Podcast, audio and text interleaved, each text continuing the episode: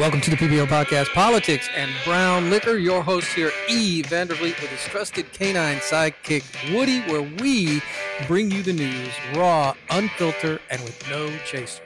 And welcome to this edition of the PBO podcast, Politics and Brown Liquor. E. Vandervliet here with the trusted canine co-host, Woody. Woody, how you doing?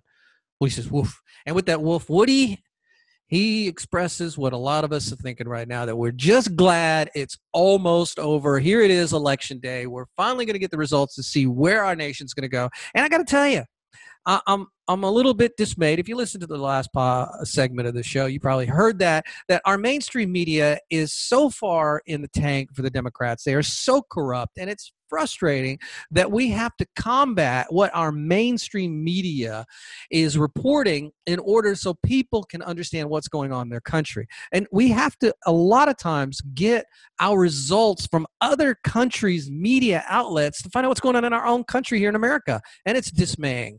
Uh, our, our media is completely corrupt. They're in the tank for the Democrats, and it's time for it to stop. Now, my hope, and hope is a wishy washy word I don't use often, is that this election sends a message. This election changes how the media performs. It won't. We know it won't. It's just wishful thinking on my part.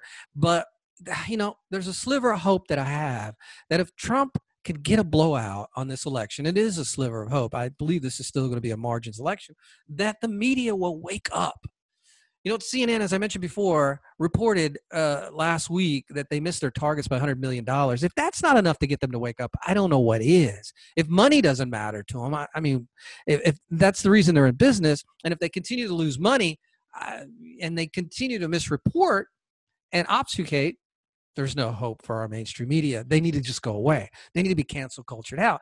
But I digress. In this podcast, I'm going to go a different direction.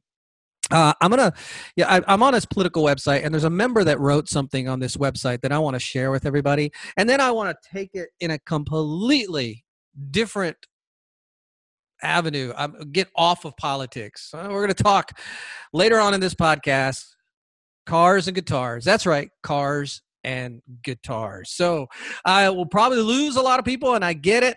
Hey, but it's time to kind of disconnect and just you know if you watch the podcast on the youtube you see these guitars hanging in the back behind me i'm going to talk to them talk to you about them i'm going to tell you about those guitars that are hanging and some other guitars that i have. Uh, but bef- before i do that the reason that i got into this and started this podcast. I started with a friend a while ago and we were so dismayed with how the media reports. We both had a love of politics. We talked about politics all the time. Uh, she's since gone in a different direction uh, with her personal and professional life which I completely respect. But the reason that this was all started was because the media lies so much and they don't give you the real story. They give you what they want you. They give you a story, but they don't give you the story. They tell you what you, they want you to know and they hide what they don't want you to know. So the reason that I got into this and started doing this podcast is to kind of, you know, talk politics, which is a passion I have, and hopefully expose, there's that wishy washy word again, hopefully expose the media for what they are, which are just lying bastards. They just are the mainstream media. There are great alt media sites out there uh, that are getting better and better. P, uh, PJ Media is one of them. Gateway Pundit's one of them. John Solomon's Just the News, which is a phenomenal site. And then uh, I'm using Citizens Free Press quite a lot right now. They're giving you stories that the mainstream media won't give you. And it's just a damn shame. So before I get into cars and guitars, I want to share with you a post from um, a poster on a website that I frequent often, rightnation.us. His screen name is Ben Cranklin, and Ben, uh, very smart guy, uh, funny guy too, wit like you wouldn't believe. It, uh, just uh, read Right Nation just to read Ben's stuff because he's uh, very insightful. His sarcasm is so deep uh, that you really sometimes don't know it's sarcasm, and he's just an overall good person. And here's what he wrote today, this election day, November 3rd, 2020. Whatever happens today and into tomorrow, thanks to the members, moderators, and owner of this site for making the Trump era even more joyful, fun, and exciting for me than it already was and is. Living where I live, I didn't have too many people with whom to celebrate in real life on a daily basis, but this virtual community was always here for me. If it somehow doesn't go our way this time, I know that we will all be very disappointed for this country we love, but I also know we will generally behave with more dignity and, well, sanity than the other side managed four years ago and in all the intervening time since. How could we not? In the end, we have our faith, values, and inner resources to call upon, which all other things being equal, a lifetime's experience has shown me, and I'm sure all of you, are collectively just more solid on the side of what is right than is than on what is left. Besides, let's not even try to compete with their sore loserdom. Hey, give them their due. Uh, they have the lock on that one. It's the one thing they do best. On the other hand, if it does turn out to be a great night for America, and I am pretty optimistic it will be, there's nothing wrong with being a sore winner this week, especially after all the months, years of their establishment media trying to demoralize normal voters into staying home with their polls and propaganda. So, really looking forward to being one of the sorest winners around tonight. Time to keep America great. Amen, Ben Franklin. Amen. A- absolutely awesome post, and I wanted to share that because uh, it came at just about about the right time that I needed to read it, and I hope it's coming at right about the right time you needed to hear it. So, uh, again, if you want to visit this website, it's rightnation.us or rightnation.com. Ben Franklin is the poster who put that out there. Just absolutely spot on post. Thank you, Ben, for that uplifting message. Anyway, you know what? Let's have a little bit of fun. Um, I I've been on this doing this podcast for about five months, and um, you know, I just came on here and just started talking. Uh, and I haven't really shared too much, and I'll share a little bit today.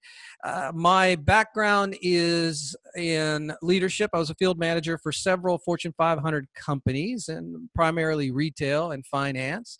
I've led teams as small as 10 to as large as 100, and I don't do that anymore. I'm I do more or less a side business of business consulting, um, but primarily I've been putting a lot of attention into this podcast, and I haven't really explained anything about me. So there's all you're going to get about me. I do live in Georgia.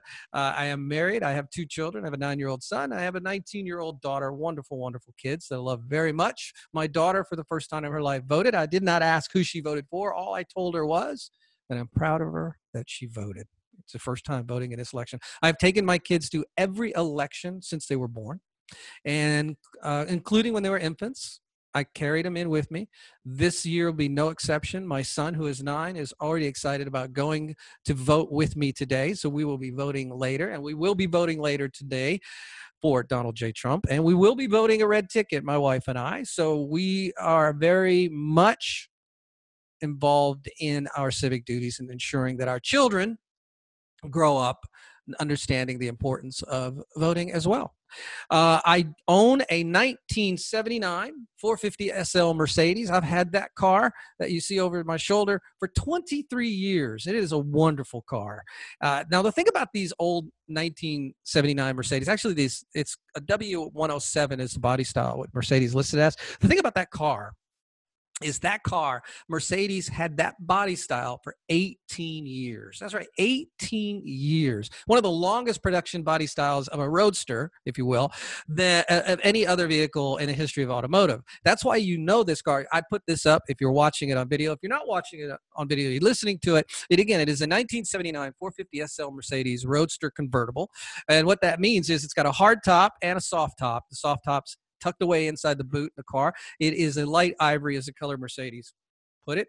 Uh, it's tan. My daughter calls it the banana color because it does. All right, I admit, looks like the inside of a banana. But it, like I say, 1979 450 SL.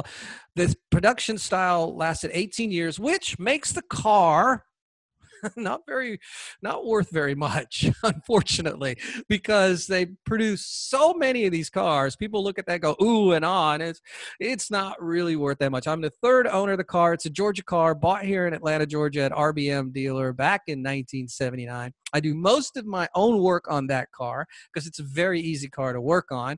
It has 221000 miles so it is a daily driver which also lowers the value of the car as well. But the, the maintenance on this car has been so minimal. The most money I put into this car is I did some front end work uh, that cost me $1,800 about a year and a half ago. That's the biggest ticket I've ever spent on this car. That's how reliable this car is. It's just been incredibly reliable.